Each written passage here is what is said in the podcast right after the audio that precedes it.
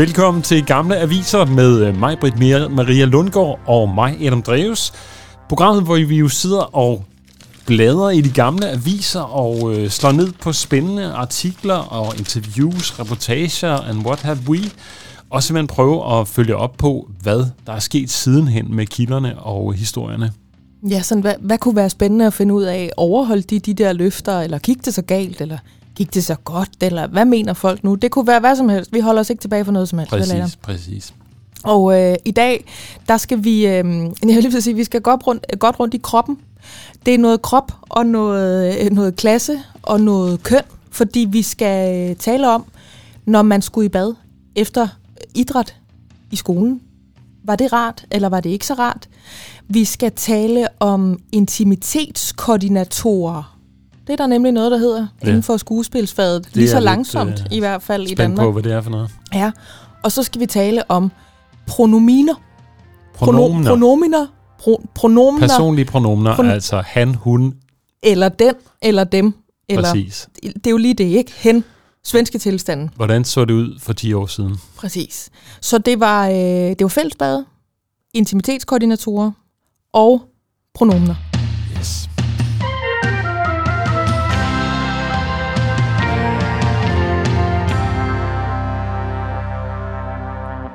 Majbert, jeg ved ikke, kan du huske omklædningsrummet efter idrætstimerne i folkeskolen? Ja, det kan jeg godt.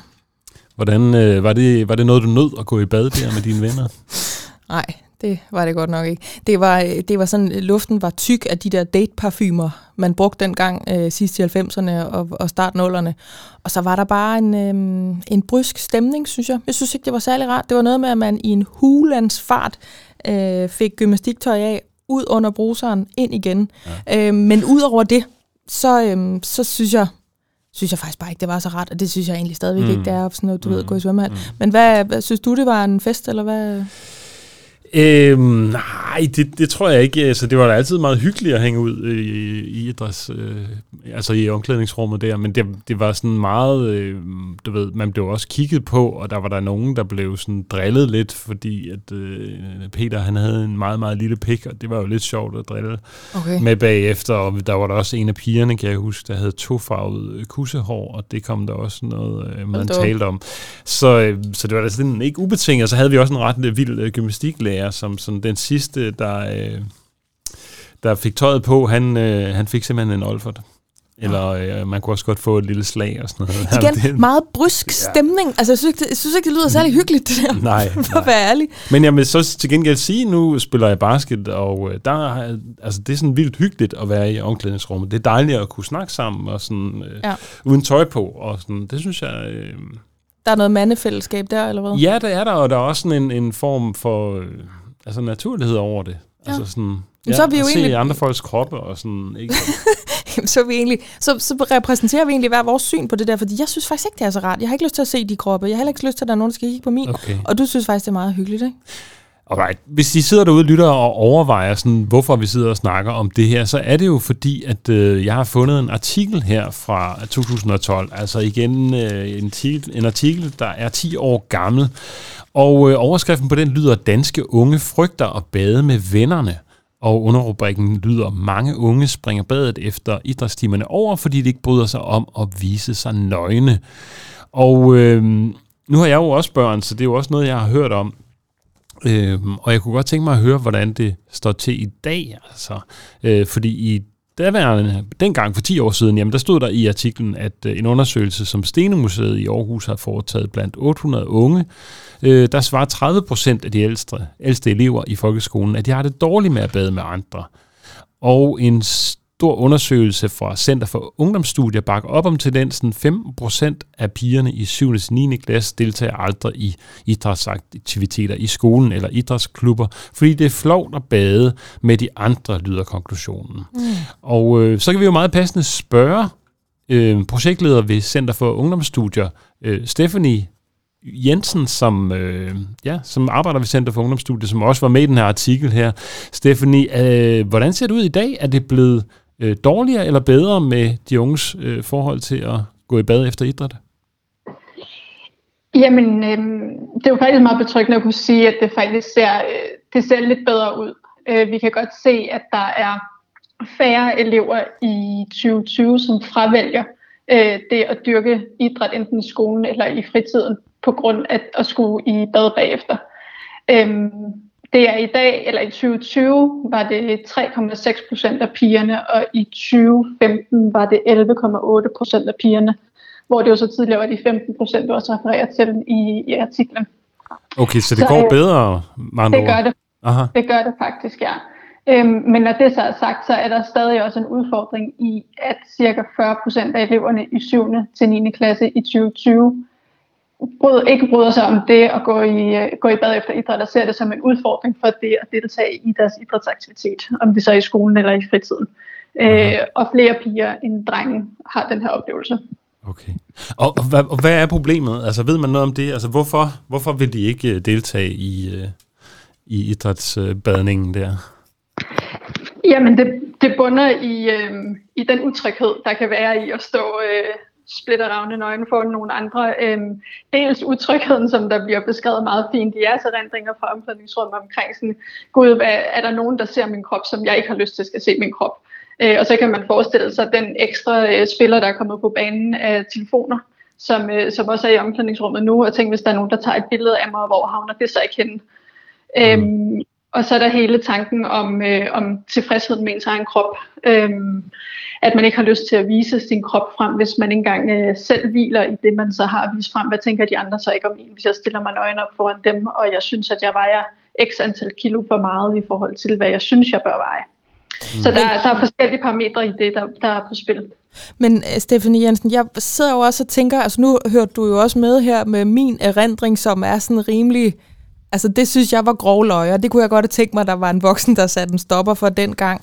Men når du også siger det her med, at nu er der kommet en ekstra spiller på banen, så nu er der lige pludselig nogle øh, iPhones, og, og vi ved det her med, at, at unge desværre stadigvæk deler billeder af hinanden, og man, man har en utryghed øh, omkring det at være nøgen i et miljø, hvor man ved, der også er måske mobiltelefoner. Er det ikke en ret velovervejet frygt? Altså er det, er det egentlig så mærkeligt, at øh, de unge mennesker ikke helt har lyst til det, når man ved, hvad konsekvenserne kan blive? Fuldstændig. Altså, og, og det der med, at et forhæng øh, i brugsekabinerne ikke engang er nok, fordi man kan jo også bare stikke telefonen ind under forhænget, fuldstændig ligesom drengene kunne ligge og kigge under en sprække i, i de omklædningsrum, du var i i skolen. Ja. Øh, så, så det er jo svært øh, at, at ikke forstå bekymringen for, hvorfor man ikke har lyst til at gå i bad. Mm. Øhm, så, så, så der, er jo, der er jo også noget med nogle rammer. Hvad er det for nogle rammer, vi så tilbyder, når vi ved, at det her det er et vilkår, de lever under? Hvad er det så, vi tilbyder af rammer øh, for at kunne tilbyde dem en god oplevelse ved det at gå i bad? Ja. Men hvorfor, altså jeg forstår ikke, altså hvorfor, hvorfor siger skolen ikke bare, jamen altså mobiltelefoner, det er forbudt, du må ikke have den, øh, have den vist den overhovedet, have den fremme i timerne, øh, særligt i idræts- omklædningsrummet.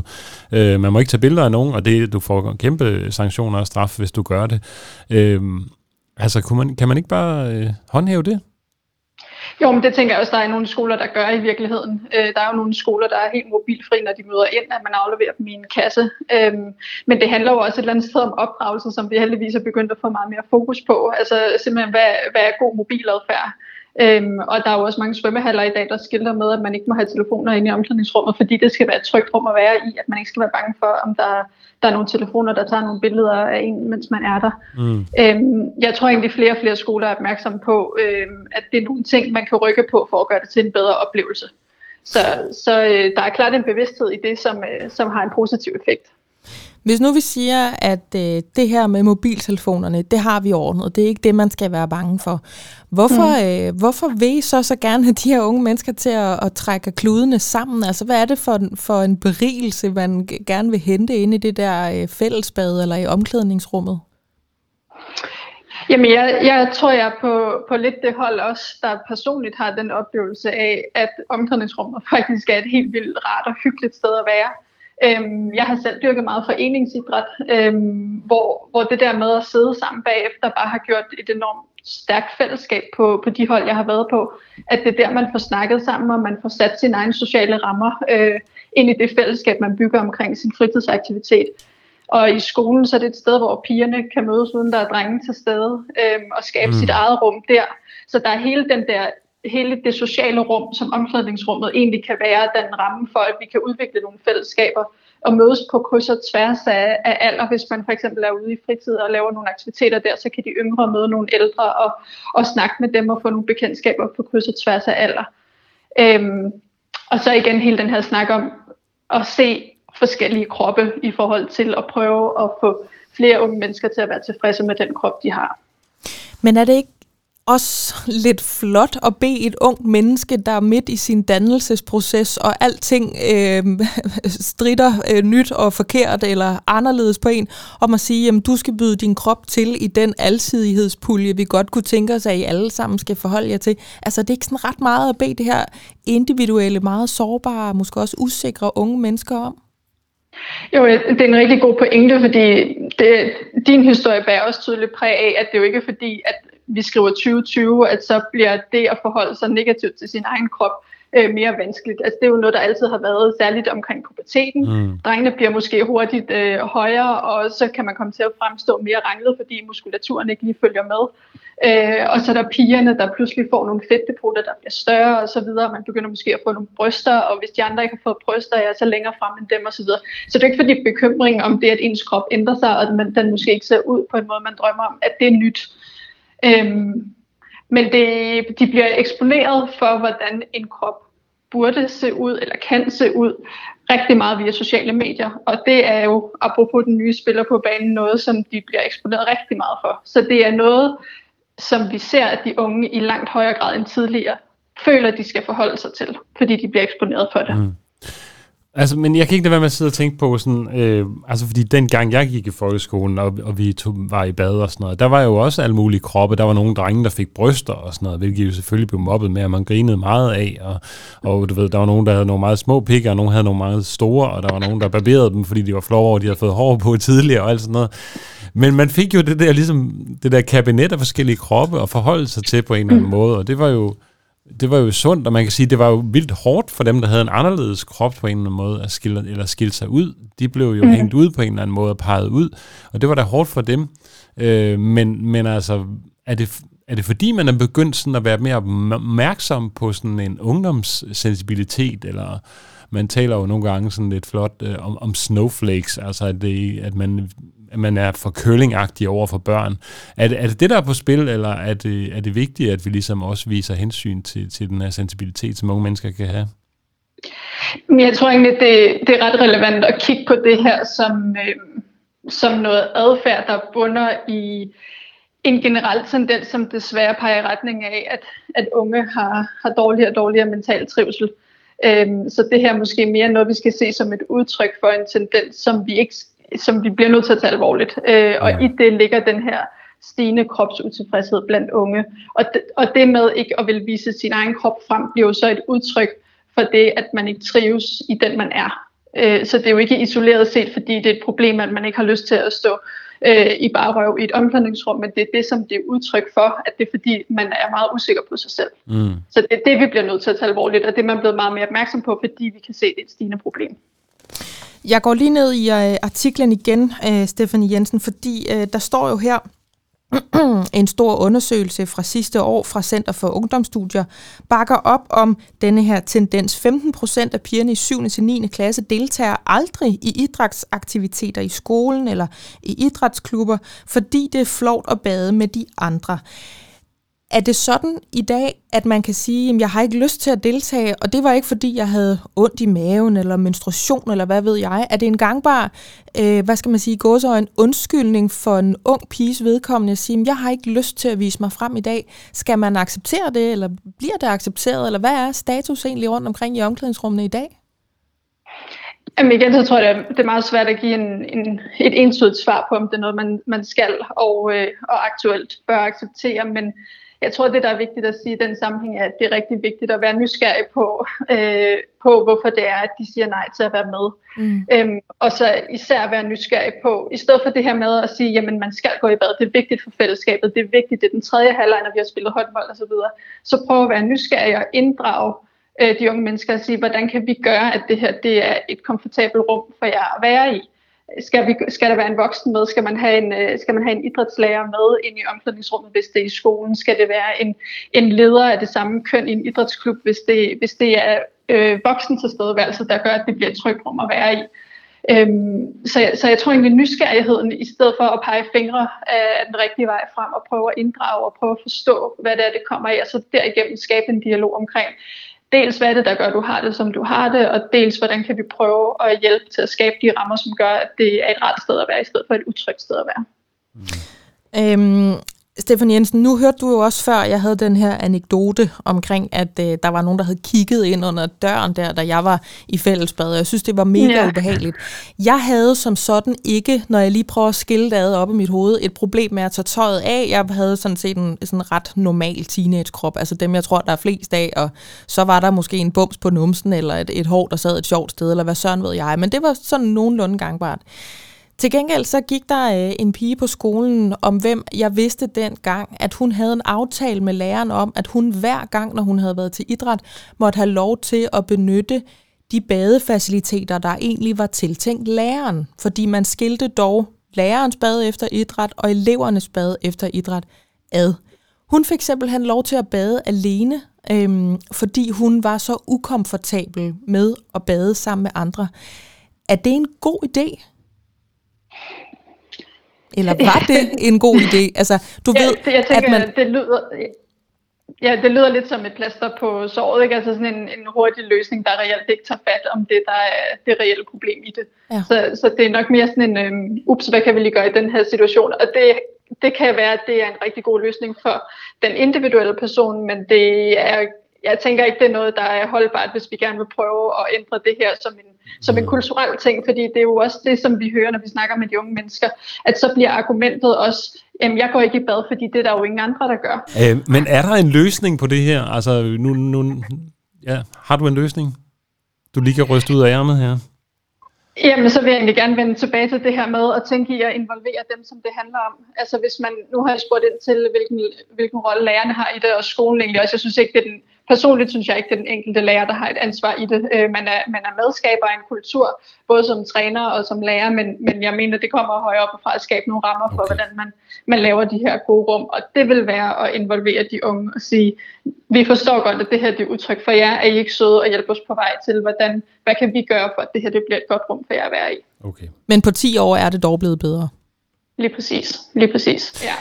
Alright. Jamen øh, spændende at lige få taget status på det her. Tak fordi du var med, øh, Stephanie Jensen. Du er projektleder ved Center for Ungdomsstudier. Det var så lidt.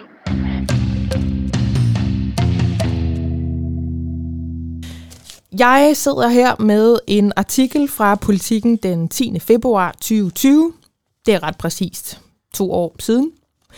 Den øh, blev bragt, og øh, den her artikel den handler om noget så specielt som en intimitetskoordinator. Siger det dig noget som helst, Adam? Er det, har det noget med parterapi at gøre? Nej, det har det faktisk ikke. Nå, okay. Øhm, jeg kan godt huske, den her snak, den kom frem for et par år siden, og jeg vidste faktisk også godt, hvad en intimitetskoordinator var, jeg faldt over den her artikel. Du får lige lidt af den her fra altså politikken. Der er for eksempel en overskrift, der lyder sådan her. Hvis der kommer en, der siger, at du skal gå op og ned af strøget med en agurk i røven i tre timer i regnvejr, så gør du det. Og så kommer vi ned i artiklen, og her kommer forklaringen. Hvor langt skal man gå for at sikre trygheden på teaterscenerne? Skal nøgenhed og sexscener skrives ind i kontrakterne på forhånd, eller skal man have en professionel til at koreografere sexscenerne? Flere lande har indført intimitetskoordinatorer, det er dog ikke slået igennem herhjemme endnu. Tag tøjet af og følg jeres vej frem metoden er fortid. I hvert fald på flere og flere teatre i USA og England, hvor sexscener er nøje koreograferet. For hvor skal hånden være og hvornår? Skal han tage hårdt fat om brystet eller bare nulre? Skal hun gribe om hans baller? Og så øh, får vi lige et citat her. Vi er jo opdraget som skuespillere til at have ja-hatten på. Øh, det er bare noget, man gør. Man vil jo aldrig lave et slagsmål på scenen uden en stage fight koordinator. Hvorfor har man så ikke en koordinator til intimscener, spørger formand for Dansk Skuespillerforbund Benjamin Boe Rasmussen om. Og ham har vi med på linjen nu. Velkommen til, altså Benjamin Bo Rasmussen. Ja, ja tak skal du have. Tusind tak. Øhm, jeg starter øh, med lige at slå fast. Har vi nu, eller har vi ikke, en intimitetskoordinator i den danske sceneverden, som altså arbejder med det her lidt specielle område af teaterscenekunsten? Altså, der er jo sket noget, men der er ikke sket ret meget. Altså, vi har en, hvad skal man sige, certificeret intimkoordinator i Danmark, der hedder Miriam Rogård, som er uddannet i England. Og så har vi nogen, der har uddannet sig sådan lidt alternativt, Øh, øh, men, men, men vi er kommet et stykke vej, men vi er ikke kommet lige så langt, som de er i for eksempel England og i USA og vores nabolande. Nej. Hvad, hvad skyldes det, at, øh, at vi hænger sådan lidt i bremsen herhjemme, hvis det kører af øh, i andre lande? Altså, jeg, jeg tror, det er en blanding af forskellige ting. Altså, jeg tror, vi er jo en blanding af, at vi er jo et land, der ligesom er berygtet eller har ry for at være et meget frisindet land.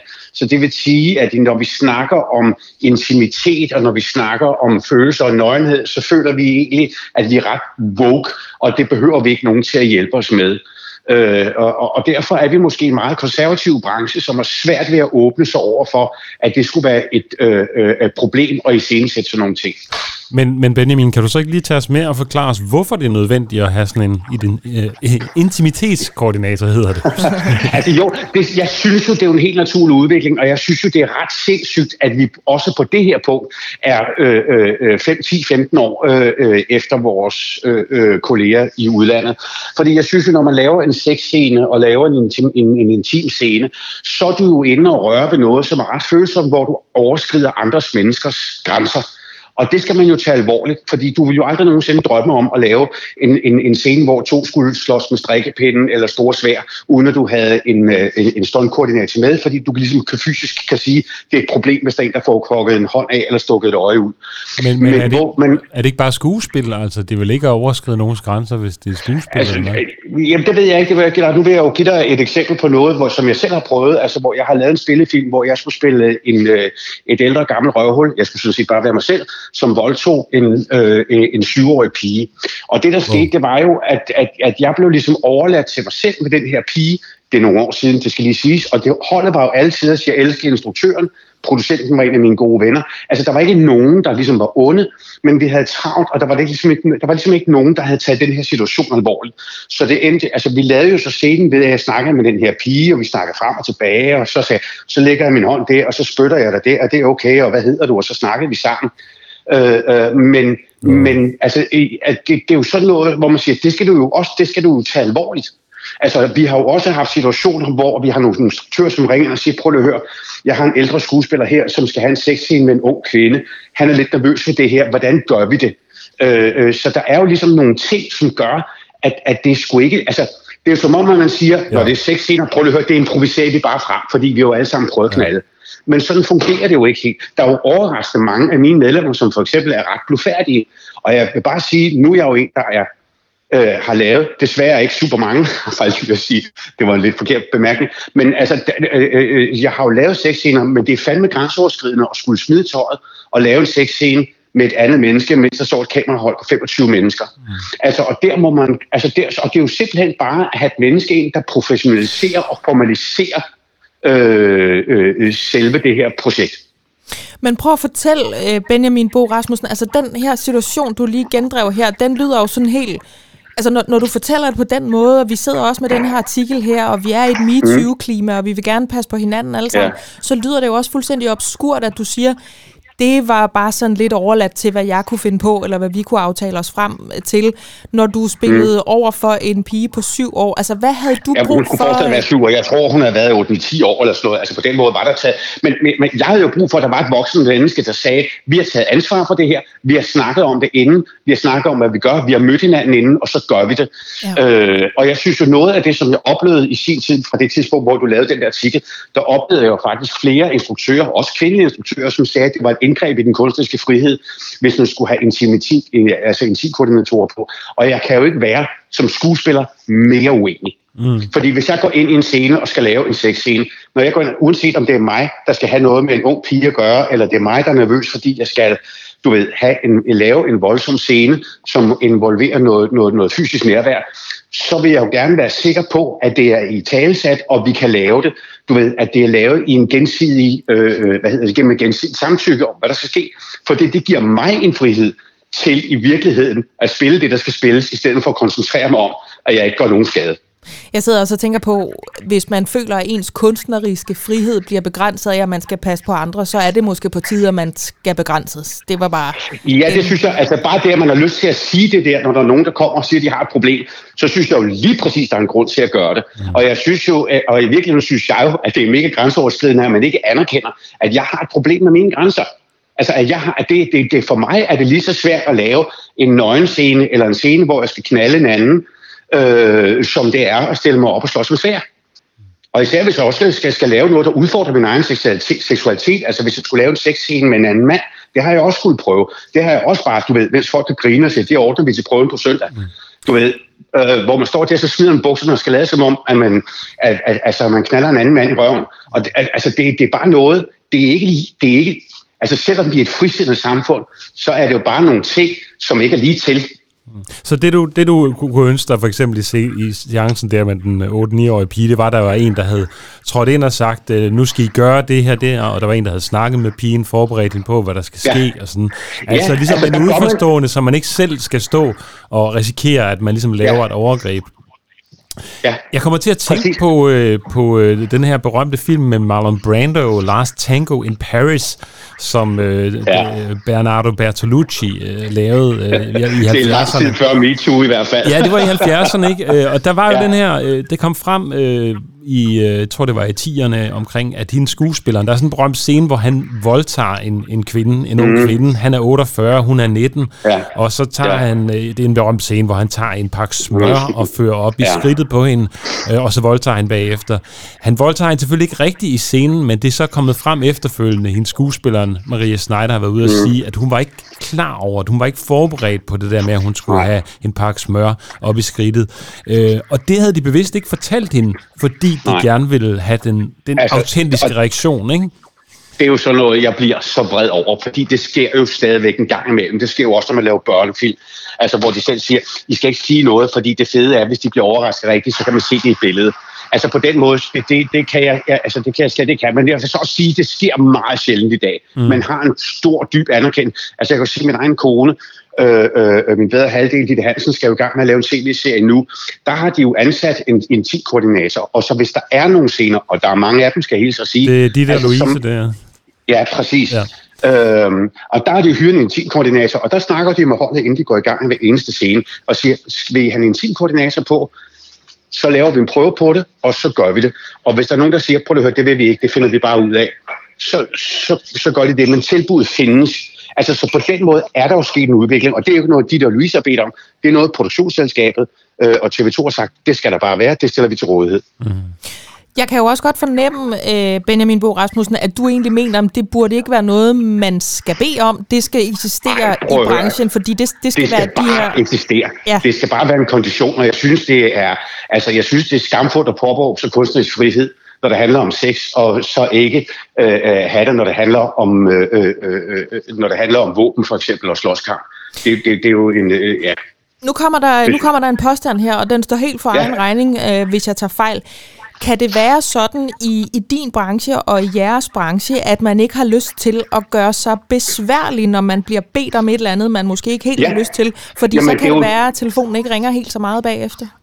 Prøv lige at høre, du framer jo den største udfordring i min branche overhovedet. Meget, du bør være formand for Dansk Skuespillerforbund. Altså fordi det er jo simpelthen, hvad skal man sige, grundudfordringen i vores fag. Det er jo, vi er freelancer alle vores kontrakter er et par dage på en spillefilm, eller 10 dage på en spillefilm, eller to måneder på et teater. Når jeg, jeg har en, en god sæson, så har jeg mellem 10 og 15 arbejdsgiver. Og udfordringen er jo, at vi bliver opdraget til at have ja-hat på. Vi siger jo bare ja. Jeg gjorde det jo også med den der lille pige. Jeg lavede den der voldtægtsscene, og det gik godt, men jeg havde det der af helvede til dagen efter. Og jeg tænkte, jeg skulle fandme have sagt nej. Øh, men jeg vil jo ikke stoppe produktionen, og det var jo gode venner, og jeg vil jo gerne have, at de ringer til mig igen. Så altså, du, altså, du rammer direkte ind i det ansvar, man er nødt til at løfte, når man er arbejdsgiver. Og var der nogen, der spurgte pigen, hvordan jeg hun havde lige, det? Ja, ja godt, Adam. Øh, det kan jeg sgu ikke huske. Altså, jeg havde det fint med hende, og hun synes bagefter, at det var gået okay. Altså, nu tror jeg også, at, at, øh, øh, øh, at jeg var, vi havde en rimelig god kontakt, så det var okay. Men hun, hende, altså, hendes forældre var jo også sådan super ambitiøse og synes, det var skide spændende, og nogle kendte skuespillere, der var på sættet. Mm. Altså, så det var ligesom, det var, øh, nej, men der blev ikke lavet et opfølgende arbejde, heller ikke med pigen. Mm. Og det kunne man måske ønske sig, at der så blev for fremtiden med de her intimitetskoordinatorer. Jeg tager dig lige øh, med ned i teksten øh, igen. Ja. Øhm, jeg kan jo læse, øh, at du har arbejdet sammen med en ældre kollega, som var, citat, særligt glad for mig, citat, slut. Øh, der er vi jo lidt på den anden side, fordi det her, det handler jo sådan set om at passe på alle. Altså både dem, der ja. kan risikere at opleve et overgreb, men jo så også her kan vi læse, dem, der kan øh, risikere at begå øh, et overgreb. Ja. Prøv lige at, at øh, fortælle en lille smule om den oplevelse, du havde der, hvor du altså var på den anden side af, af, af hvad skal man sige, emnet her. Jamen det var jo fordi, at, altså, det, var jo, det, var, det var en forestilling, jeg lavede for mange år siden, og jeg var øh, pur ung og, og super sprød, og jeg arbejdede sammen med en ældre kollega, som øh, øh, øh, var homoseksuel, og vi skulle klæde om i en container. Øh, det var meget work der, 80'erne ting, der skulle være site specifics. Og så lige pludselig, mens jeg klædte om, skulle være fra romerkostymen til noget andet. Og der var jeg jo bare nøgen, og så oplevede jeg jo lige pludselig, at, øh, at, at han begyndte at, at, at tage på mig. Helt vildt. Altså, det var sådan virkelig sådan, wow, Okay. Lad lige være, jeg måtte, og jeg måtte skubbe ham væk og sige, det her det er bare ikke nu. Og så tog jeg der noget andet tøj på og gik ind og spillede videre. Og så, ved, så tænkte jeg ikke mere over det, han kom bagefter og sagde undskyld, så sagde det skal du ikke tænke på, men det skal bare ikke, øh, det, det, det er ikke ligesom min interesse. Jeg kan ikke, det, det er ikke gensidigt, så det skal du bare øh, øh, øh, lade være med. Og alt godt, og så drak vi en øl sammen. Og det var måske, hvad skal man sige, men, men, men, men jeg gik jo i, altså jeg var jo i chok lige da det skete, fordi jeg tænkte, hvad fanden sker der her? Ja. Og, nu, altså, og nu var han jo, han var jo en ældre fyr, og jeg vidste jo godt, altså jeg kunne jo have slået ham ned, eller du ved, jeg følte mig ikke, hvad skal man sige, bange på den måde, men jeg følte, at jeg var udsat for noget, hvor jeg tænkte, hvor fanden ikke super rart, men jeg synes jo faktisk også, at jeg skulle tage mig af ham, fordi han var jo helt ødelagt bagefter. Okay, altså mm. troede han, at han kunne nærme sig dig på den måde, fordi der manglede ja. rammer for den måde, I spillede sammen på, eller hvorfor tænker du, der skulle ja, have været en koordinator altså fordi, med ind over der?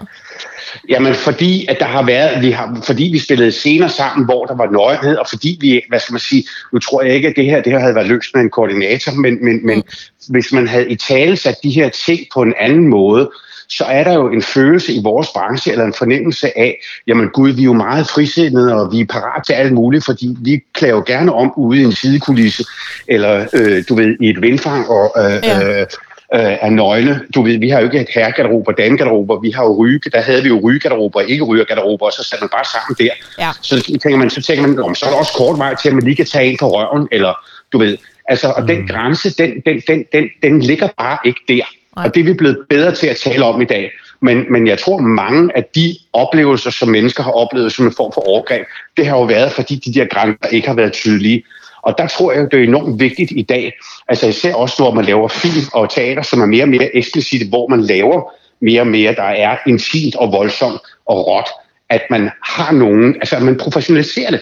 Det kan jo ikke nytte noget, at hvis jeg skal lave en scene, hvor jeg skal knalde en på, eller på, i dag skulle lave en på, på, hvis jeg i dag skulle lave sådan en scene, hvor jeg skulle voldtage en ung pige. Altså, jeg vil kræve, at der kom en og så på det. Jeg vil ikke acceptere, at instruktøren sagde, prøv at høre, det øver vi os lige på et par timer, så improviserer I lidt, og så filmer vi det. Altså, det vil jeg ikke acceptere i dag. Ikke i 2021, det, fordi... Det, det lyder ret øh, plausibelt, og det er jo altså to år siden, at øh, den her blev bragt i øh, politikken. Det kan være, at vi så øh, ringer det op igen øh, om nye to år, altså Benjamin Bo Rasmussen, formand for Dansk Skuespillerforbund.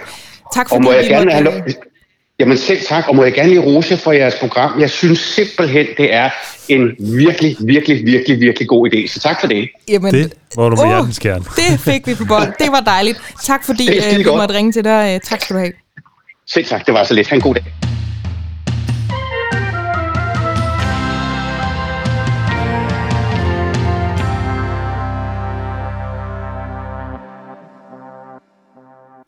Behøver det egentlig hedde politimand? Et kønsneutralt sprog kan potentielt set føre til større ligestilling, mener forsker.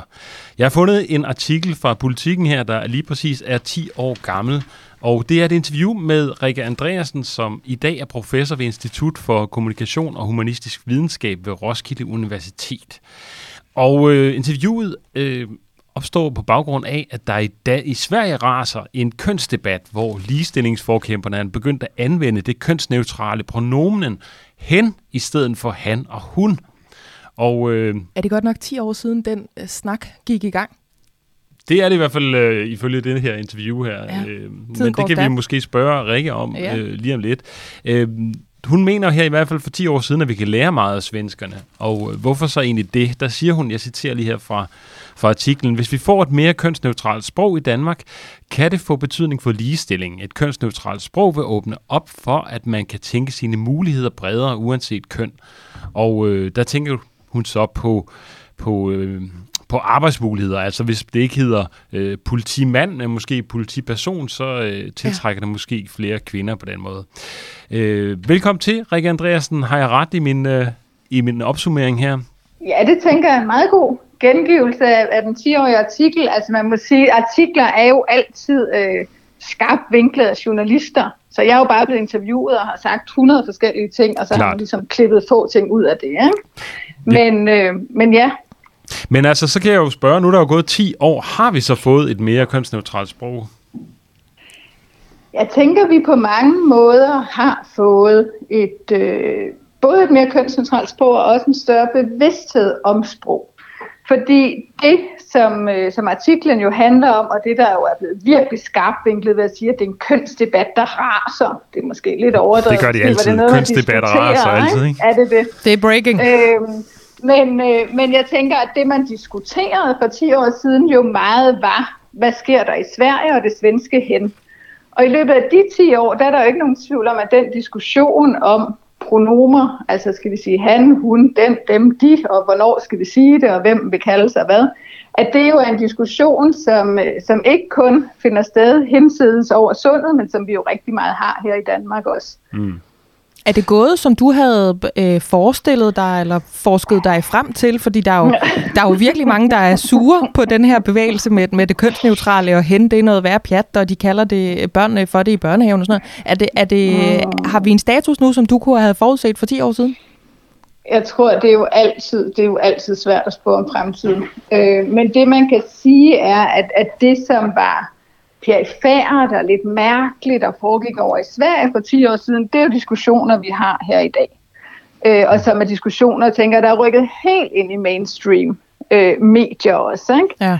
Øh, og jeg tænker, at det der jo også er sket, er, at vi har jo ikke taget hen til os i Danmark som betegnelse, men vi har jo pludselig alle sammen lært, at noget hedder pronomer. Altså hvor jeg tænker, for 10 år siden var det jo kun sådan nogle dansklærer og grammatiklærer, der vidste, hvad et pronomen var. Nu ved vi alle mm. sammen, hvad et personligt pronomen er. Ikke? Så på den måde har vi jo fået en helt anden bevidsthed om det. Så jeg tænker, den artikel for 10 år siden er jo kører, kører meget på, kan man sige, ved et kønscentralt sprog give en større ligestilling. Og det tror jeg, øh, det tror jeg, det vil gøre. Øh, men jeg tror også, man kan sige, at måske der, hvor vi er i dag, kan man sige, at et, et kønsneutralt sprog vil åbne op for flere muligheder, måske en større mangfoldighed. Så og, og det kan man jo godt kalde ligestilling, men det vi ser, tror jeg, med jo i stigende grad unge, øh, og det er jo slet, slet ikke alle unge, men nogle unge, der vælger at sige, ej, jeg vil faktisk gerne kalde mig den, eller jeg tænker ikke, at jeg hverken er dreng eller pige, jeg er et eller andet midt imellem, øh, som er det, man vil kalde non-binært. Altså det mulighedsrum, som vi sprogligt har fået i dag, ved at, at vi faktisk er bekendt med de her mm. forskellige pronomener, Øh, og hvis... Det tror jeg da helt klart åbner for nogle muligheder for rigtig mange mennesker, øh, og, og bliver frigørende for dem. Og hvis vi lige skal have alle med her, øh, ja. når man kalder sig den, hvad betyder det så, og du siger non-binær? Hvad, hvad betyder det? Ja, men det er jo, det er jo altså, man kan sige, at vi er jo kønsmæssigt øh, traditionelt, vil man sige, vi er i et binært system. Altså der er to modsætninger, der er mænd og der er kvinder. Og, og det er det, vi kender fra sådan noget øh, som øh, bestsellerbøger. Mænd er fra Mars, og hvor kvinder er fra Venus. Sådan noget. Vi har to køn, og de er helt forskellige. Mm. Øh, så er der er mange, der vil sige, at jeg er hverken, du ved, mand fra Mars eller kvinde fra Venus. Jeg er måske øh, lidt flydende, lidt ind imellem. Lidt det ene, lidt det andet, eller ikke rigtig nogen af delene. Og, og det er så det, man vil sige, hvor man vil sige, man passer ikke ned i et binært system. Og, og der vil man så, hvor det gamle svenske jo er hen, som kan være sådan en, øh, en både hans hundbetegnelse, så ser vi jo i dag, måske mere importeret også fra det amerikanske sprog, at, at nogen vil bruge de, dem, men også den. Og, og det vil jo betyde, at man ikke øh, ser sig som han eller hun, men faktisk gerne vil have lov til at, at blive betragtet og at kalde sig selv som, øh, som noget non-binært, for eksempel den eller dem mm. eller de. Øhm, og, altså, hvad kan man, hvad kan man ellers øh, finde på at, at tage som personlig pronomen i dag, altså ud over den? Er der andre ting? Jamen, altså noget af det, vi jo på dansk synes er ret svært, altså sprogligt, grammatisk, øh, synes er svært, det er jo de der flertalsbetegnelser. Altså dem, at, at man øh, i stedet for at sige, øh, altså hvis jeg for eksempel vil sige jeg, Rikke, hun, så, så vil lave sådan en flertalsbetegnelse, jeg, Rikke, de og dem. Og, og det synes vi jo sprogligt er svært, fordi det forbinder vi med et flertal, mm. øh, og ikke et ental. Men, men det er jo en, øh, en nyere betegnelse, kan man sige, som ikke var så meget på spil for de her 10 år siden med denne her artikel.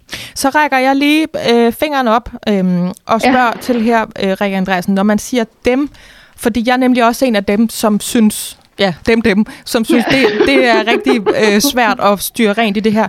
Hvorfor, ja. altså, er det fordi, det henleder til, at man føler sig som begge køn, at man siger dem, eller er det fordi, vi ikke vil kalde noget menneske for den?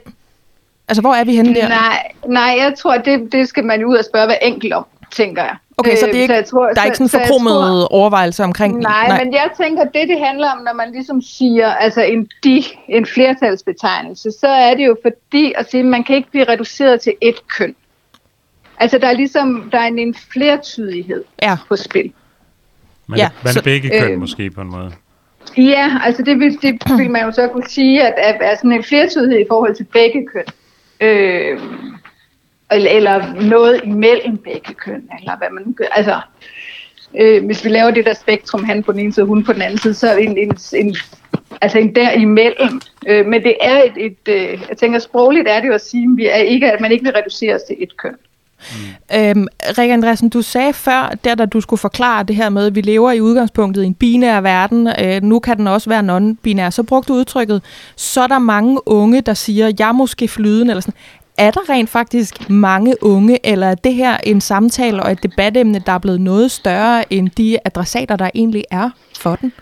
Øh, altså det er jo igen, hvad er mange? Øh, hvor jeg tænker mange, så tænker jeg, at der er flere hundrede, men det er jo ikke det samme, som vi er oppe og sige 25 procent eller noget. Men, men når jeg siger unge, så er det også fordi, jeg tænker noget af det her, og også noget af det, øh, vi vil kalde diskussionen om, eller dialogen omkring det her med, hvad man kan kalde sig på mange måder, er sådan en generationsdialog. Ikke? Altså er en, en yngre generation, der tager de her betegnelser til sig og, øh, og, og bruger dem mere, og så jo ofte en ældre generation, der synes, at det er noget pjat, og hvorfor skal man lave om på sproget, og det bliver også forvirrende. Vi ser jo tit, at de her diskussioner er generationspræget. Ikke? Altså, vi, har også, vi ser også diskussioner omkring Øh, altså nu startede det med det der med politimand, hvor jeg tænker, man jo kunne bruge det, det mere kønscentrale politibetjent, som jo at mm. kunne være meget mere inkluderende. I stedet Men vi ser politiperson. Også, øhm, øh, Rikke Andresen, jeg sidder og tænker på sådan noget med, øh, når jeg bruger mine sociale medier, særligt når jeg er på Instagram for eksempel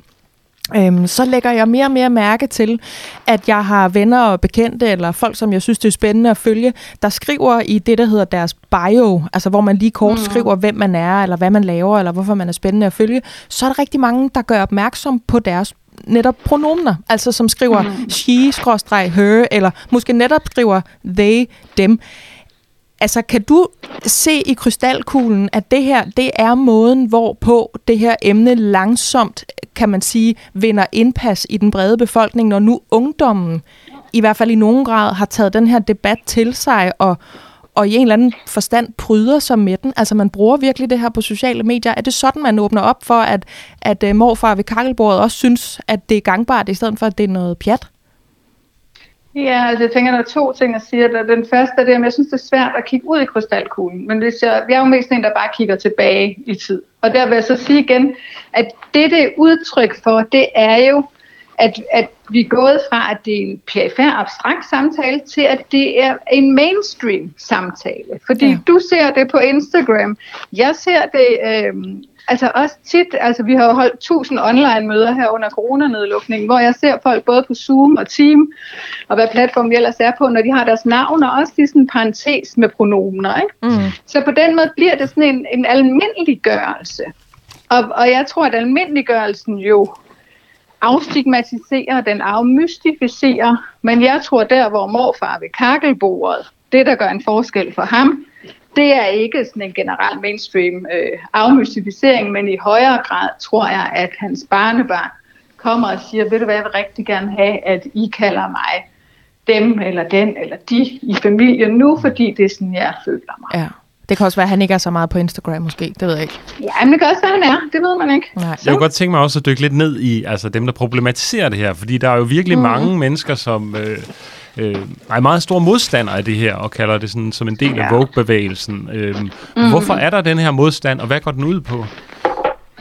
Ja, og som jo også kan man sige, at det der er sket, hvor vi i løbet af 10 år er gået fra, at noget er PFR abstrakt, til vi rykker det ind på meget mere mainstream, og vi ser det øh, i øh, bioer på, øh, på Instagram, og vi ser det alle mulige andre steder. I takt med, at det bliver mere almindeligt, så, så ser vi jo også en intensivering, kan man sige, af modstand mod det her.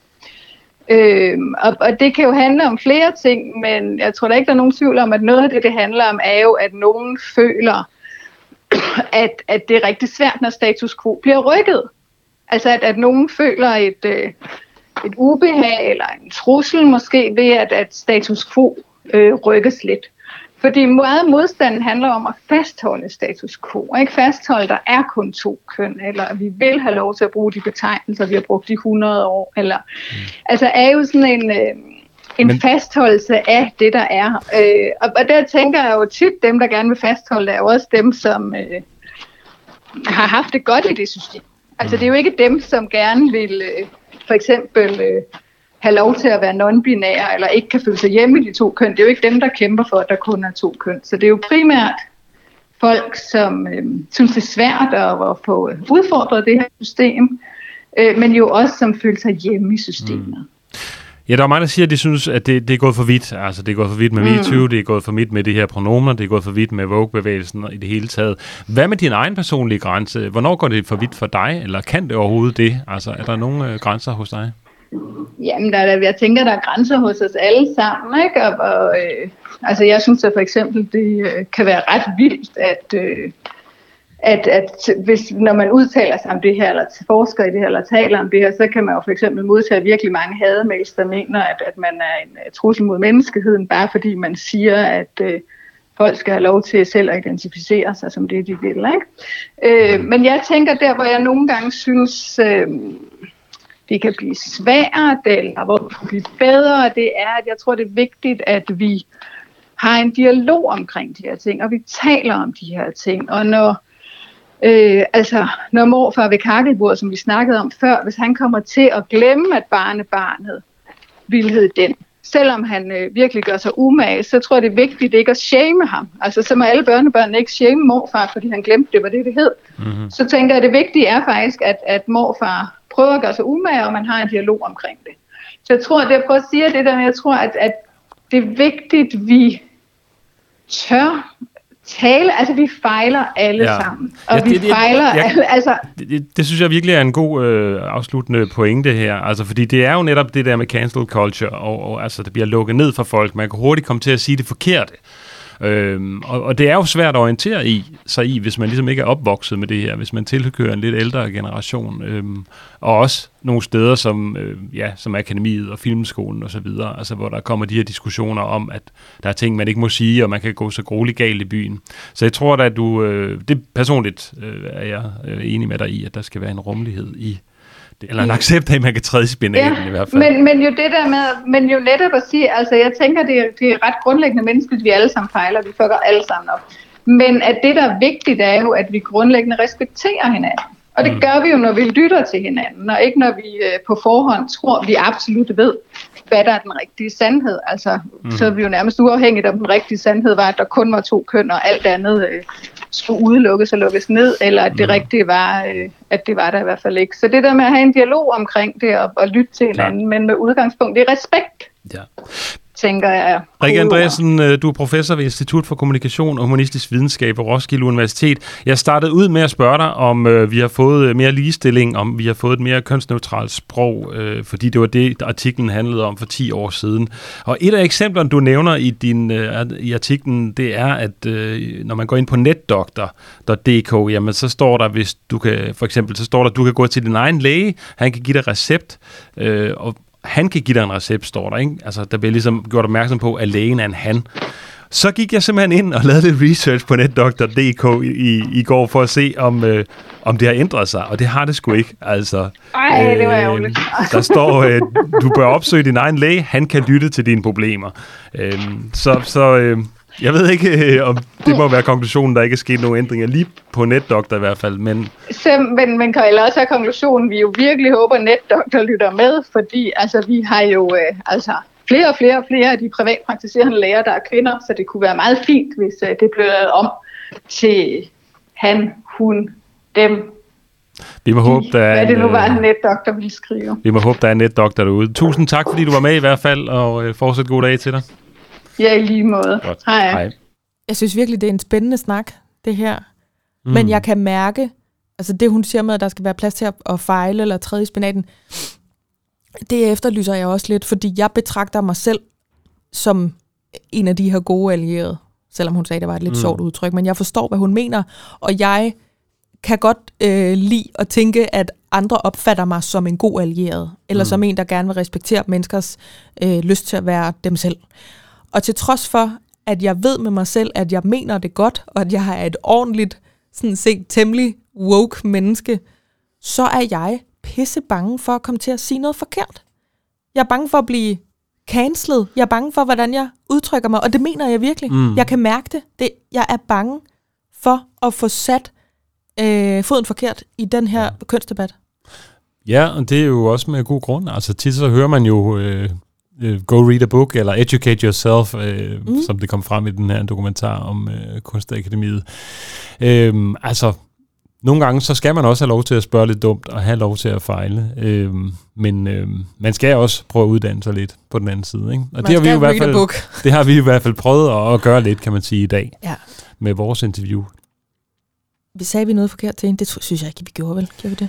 Nej, det gjorde vi ikke. Nej, Vi det var spurgte, vi perfekt. spurgte ikke om hendes pronomener, men øh, Nej, dem antog vi måske bare. Ja. Ja.